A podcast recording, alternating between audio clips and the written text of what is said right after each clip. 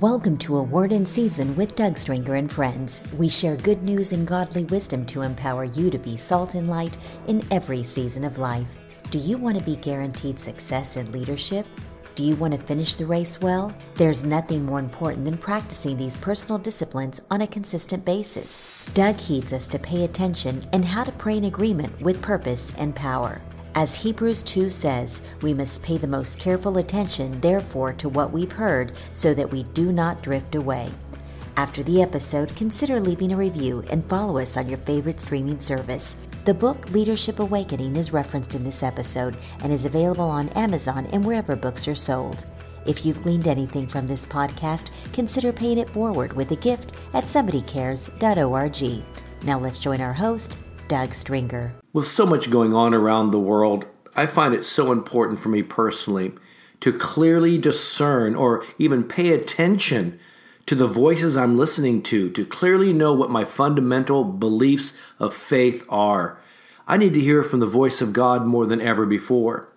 You know, Hebrews chapter 2, 1 through 4 says it this way We must pay the most careful attention, therefore, to what we have heard, so that we do not drift away.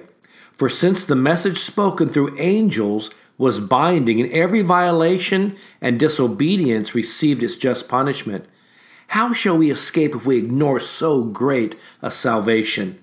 This salvation, which was announced by the Lord, was confirmed to us by those who heard him, and God also testified to it by signs, wonders, and various miracles, and by the gifts of the Holy Spirit distributed according to his will. Wow, pay attention. Don't forget our great salvation. So here it is in Hebrews 2, verse 3, it warns us to not neglect this great salvation. In the same way, we must be careful not to neglect the fundamentals of our faith and the necessary ingredients for spiritual growth. I know I need that personally on a regular basis. Yes, the flesh will war against the spirit and make it difficult, but we must devote ourselves to the foundational disciplines of prayer, worship, studying God's word, sacrificial giving, and always putting God's kingdom above our own interest. You've heard me say it over and over and over, and really the scripture says that we should seek first the kingdom of God and his righteousness, so all these other things, those things that are important to us, shall be added to us. But you've heard me say over and over, while men reach for thrones to build their own kingdoms, Jesus reached for a towel to wash men's feet. In order to awaken our leadership potential as disciples of Jesus, we must finish the race well, and we must address our personal spiritual disciplines. Do you want to finish well? I know I do. There's nothing I believe that's more important than implementing and practicing our faith with personal disciplines on a consistent basis. Now, we're not saved by our works, we're saved by faith and grace in Christ and Christ alone, and by grace in Christ alone. But here's the deal if we don't apply certain parameters and disciplines in our lives, how then can we know how to respond according to the Spirit rather than the flesh? And so, in order for us to walk in our potential and finish the race well, I believe we do need to address our spiritual disciplines. It says, I say then, walk in the Spirit, Galatians 5 16 and 17.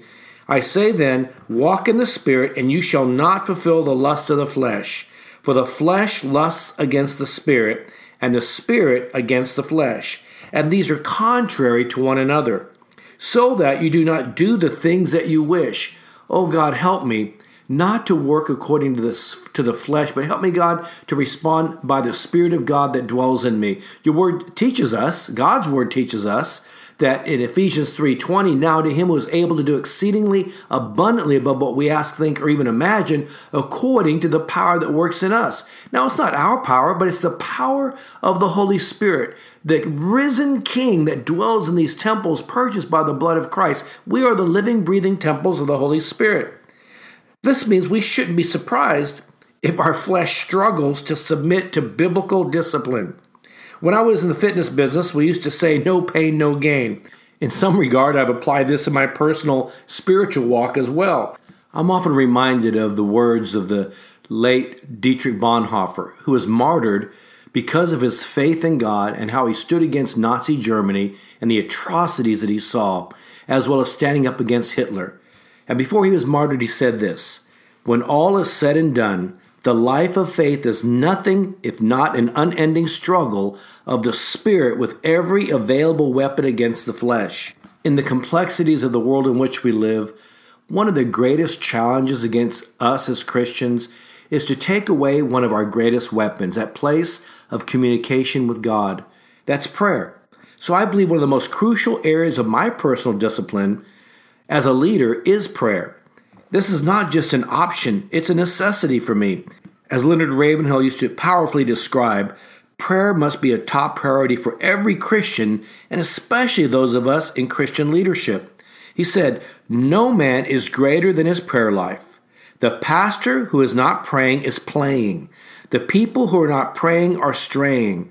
We have many organizers, he said, but few agonizers, many players and payers, few prayers, many singers, few clingers, lots of pastors, few wrestlers, many fears, few tears, much fashion, little passion, many interferers, few intercessors, many writers, but few fighters, Failing here, we fail everywhere. Wow. A consistent prayer life, I believe, will never happen automatically or by a casual commitment. At times, my flesh resists entering into a place of commitment and deep communication with God. But once I'm there, I'm glad that I made the choice to intentionally take that posture of humility and need time and communication with God. See, prayer is not meant to be complicated or super cerebral. It's simply communication with God.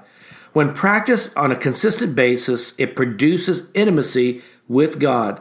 As Dr. Edwin Lewis Cole, the founder of Christian Men's Network, used to say, prayer produces intimacy to whom you pray, with whom you pray in agreement, and then for whom you pray. There's power when we go to God in prayer and communication, and our prayers transcend geographic location because the Lord is everywhere. Everyone may have his or her own pattern when it comes to their prayer life, but my personal conviction is that I should never leave my house, hotel room, or wherever I'm staying without two prayer times in the morning. Again, this is not everyone's way of praying, but this is my personal conviction for me personally as I want to grow spiritually deeper in consecration, higher in expectation of the Lord. I want to be empowered by the Holy Spirit, and I don't want to face the day without these two prayer times for me personally. This has become such a vital part of my personal life that I carried out even when I've been pushing the snooze button on my alarm and wake up late. I'd rather not miss my morning moments with God, even if that means I'll arrive a few moments late somewhere or for a meeting. These two morning prayer times that I have aren't always as long as I'd like them to be, but they are necessary in allowing God to put things in order as I begin my day. My first prayer is what I call my horizontal time. It's the very first thing I do when I wake up. Before even attempting anything else, even getting out of bed, I just lie down and begin to thank my Heavenly Father for His love, His goodness, His mercies, His grace. I say things like, Father, I thank you. I typically say, I'm not even asking you for anything, but I just want to thank you and praise you just because, because, because of who you are and what you have already done. And I begin to go through all these various things that I'm grateful for. And then I say, Father, thank you for this day that you have made. Help me to rejoice and be glad in it. Father, I thank you for my family and my friends. I thank you, Lord, that you have blessed me with a wonderful wife and daughter and mother in law. And I thank you for my co laborers in ministry around the country and throughout the world. I could give additional examples of what I give thanks for, but I think you get the picture. What I do is I don't ask for anything, no supplications, just strictly thanking God honoring God, appreciating God just because of who He is. This small discipline has had tremendous impact in my life. You know, many people in our generation have never had much of a personal relationship with their earthly fathers or parents. Often they haven't had consistent spiritual parents either. So nothing is more important or powerful than fixing our attention on our Heavenly Father as we begin each day. I need His wisdom. I need His guidance. I need His direction. Though there is no set pattern for how we should pray, I think Jesus set a beautiful example when he taught us how to pray when he said this Our Father, which art in heaven, hallowed be thy name. Your kingdom come, Your will be done on earth as it is in heaven. Give us this day our daily bread, and forgive us our debts or our trespasses, as we forget our debtors or those who trespass against us. And do not lead us into temptation, but deliver us from the evil one. For yours is the kingdom and the power and the glory forever. Amen. Jesus said these words in Matthew chapter 6, verse 9 through 13. Of course, many people start their prayer time by driving right into supplications and prayer requests, laying out their plans for the day. But personally, I choose to do that in my second prayer time, which I call my need time. He said, My first prayer time is strictly a time of adoration, gratitude, thanksgiving, and appreciation. I encourage you to try this in your own life. There's something about what attracts God's presence when we show adoration and appreciation and honor first. Don't ask Him for anything as you begin your prayer time. Just thank Him. Thank Him, thank Him. Thank Him for His salvation, for His grace, His wisdom, His favor. Tell Him how grateful you are for His healing power, His strength, His provision, His protection, His peace. You'll be amazed by how this simple exercise in personal discipline and prayer can transform your own attitude and give you a new outlook on your day. Thanksgiving and praise are keys to experiencing God's presence all day long. Psalm 100, verse 4 says, Enter into his gates with thanksgiving and into his courts with praise. Be thankful to him and bless his name. Now, after I'm done thanking the Lord without asking for anything, I get up, take my shower, have my devotion time, and, and I do what I call my knee time. I find a spot in my closet or at the foot of my bed to fall to my knees and give my day to the Lord. This second prayer time, my knee time, goes something like this Lord, I know that in my human frailty, I'm not the most equipped or most qualified to do what I do. You've called me to do things I can only do with your help. I'm nothing without you. You're everything to me, Lord. There's nothing, I'm nothing without you. But since you put me in these roles, allowed me this stewardship, I'm relying on you to equip me and empower me to do what I need to do today. Lord, help me to be faithful in my walk and all your purposes for my life. Be glorified in all that I do, say, and think. I also typically ask God to give me a right spirit, a clean heart, and a sharp, stable, sound mind. And then I pray, Lord, may you be glorified in all that I think, do, and say. Sometimes I even call to mind a specific scripture passage like Psalm 19, verse 14. Let the words of my mouth and the meditation of my heart be acceptable in your sight, O Lord, my strength and my redeemer.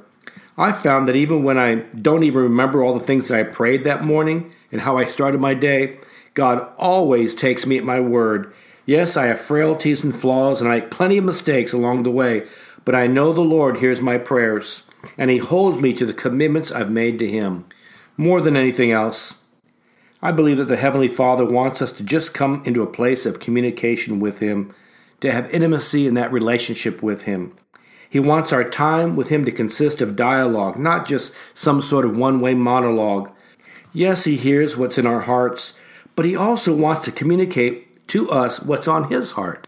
Now, let me reiterate to you that I'm not trying to sound like some sort of super prayer person, and I don't want you to think that I'm spending hours in the morning with the Lord. But sometimes I may only have a few moments because I'm late or I'm rushing out the door for a meeting or an appointment. But even if the time is brief, I always make sure that I have my horizontal prayer time of thanksgiving to the Father, followed by my need time to lay out my day before Him. Why are these prayer times so essential for me? Because I know I can't face my day without the Lord's favor, direction, and guidance upon my life. When I speak about the importance of prayer at churches or conferences, seminars, nearly everyone nods in agreement. In fact, I've hardly ever met a Christian who doesn't acknowledge that prayer is a powerful force. We all seem to know we should be more devoted to personal prayer and intercession, but we often lack the needed discipline to have a personal, consistent prayer life. In his essay, The Common Denominator of Success, Albert Ian Gray said, The successful person has the habit of doing the things failures don't like to do. They don't like doing them either necessarily but their disliking is subordinated to the strength of their purpose. Notice the word habit. It's not enough to sporadically shoot a prayer up to God during a time of crisis. Prayer and other spiritual disciplines like reading the Bible needs to be a daily habit. I like this quote from the former Ohio State football coach Jim Tressel. He said, The hallmark of excellence, the test of greatness, is consistency. John Maxwell wrote in his book, The 15 Invaluable Laws of Growth, said, When I started my speaking career, I believed that motivating people was the key to helping them succeed. If I can get them moving in the right direction, I thought, they will be successful, he said. You see, Maxwell is a well known motivational speaker, and he recognizes that motivation is critically important to us all. He said, My goal was to inspire people so much that they'd be ready to charge hell with the water pistol, he recalls. When I was done, I'd walk away thinking, I've done a good job, but often whatever motivation people received didn't seem to last very long, he said. Over years of motivating people to make positive changes in their lives, Maxwell concluded that something was missing an indispensable ingredient for lasting success. He goes on to say, I'm still a big believer in motivation. Everyone wants to be encouraged. Everyone enjoys being inspired. But here's the truth when it comes to personal growth motivation gets you going, but discipline keeps you growing. That's the law of consistency. It doesn't matter how talented you are, it doesn't matter how many opportunities you may receive. If you want to grow, consistency is the key, he said. Perhaps you've discovered the same principle at work in your own life or the lives of those you lead. You were motivated for a while, but you still aren't able to maintain your objectives or keep your resolutions. If you struggle with discipline like I do at times, uh, or even follow through, take a moment right now to ask the Lord to help you. Begin to ask the Lord to help us to overcome our places of laziness or slothfulness or fears or insecurity, procrastination, excuses, or other factors that have diverted us from our objectives. Sometimes during my horizontal prayer time or my time of gratitude and just thanking the Lord for who He is in my first prayer time in the morning, part of my prayer is I say, Lord, thank you for the joy of your salvation. Thank you for the privilege of your calling. Thank you that you're my Savior and my healer, spiritually, physically, mentally, emotionally, financially, and relationally. And thank you that you are my deliverer. Deliverer not just from enemies, but deliverer from my own insecurities and fears and my lacks of discipline. God, help me to be what you've called me to be. Let's all make a new commitment to turn our good intentions into lifelong habits today. As I alluded to earlier, prayer is also the place of power when we pray in agreement. Although a consistent prayer life is indispensable to lasting success for us as Christians and Christian leaders, it's only the beginning. Our personal prayers can be supercharged when we come into agreement with our spouse or others and other believers because there's something about agreement in the place of prayer that produces intimacy to God, together, and for those we pray. The Bible says, If two of you agree on earth concerning anything that they ask, it will be done for them by my Father in heaven. For where two or three are gathered in my name, he said, I am there in the midst of them. Matthew 18, verse 19 and 20. Our personal, private time with God in prayer is powerful, but there's also something exponentially more powerful and available to us when we unite in agreement in prayer with others.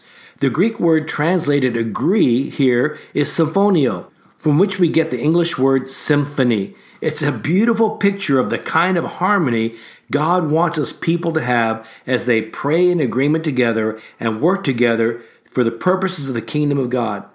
This is seen throughout scriptures. The Holy Spirit was poured out on the day of Pentecost when the believers were all in one accord in one place, Acts 2, verse 1. And we're told how good and pleasant it is when God's people live together in unity. For there the Lord's blessing is bestowed upon us. Psalm 133, verse 1 and verse 3. So let's remember today private prayer is the key to public power, but unleashing heaven's resources on the earth and our power increases exponentially when we pray in unity with other believers and other leaders. With all the complexities in the world around us, all the challenges that we face today, may we come back to that place of recognizing there's nothing without the Lord. We need His presence, we need His peace. We need his purposes like never before. We need his perspective. We need his wisdom and guidance and direction. And that only comes when we recognize his lordship in our lives and every part of our lives, that he will be glorified in all that we do, say, and think. And to reiterate the words of Leonard Ravenhill again, no man or woman is greater than their prayer life.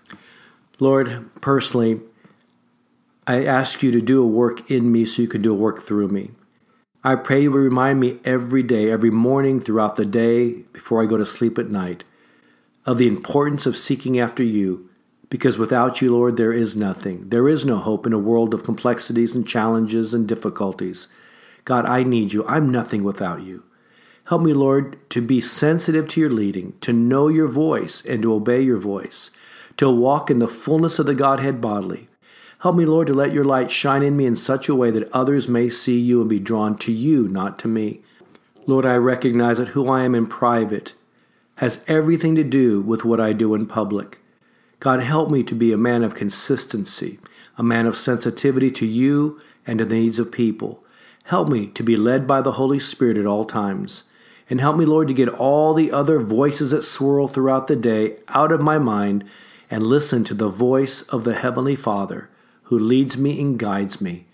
In Jesus' name, amen.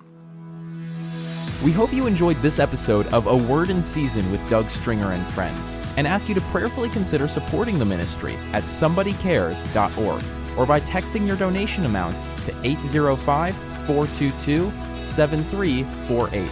Please join us again for A Word in Season with Doug Stringer and Friends.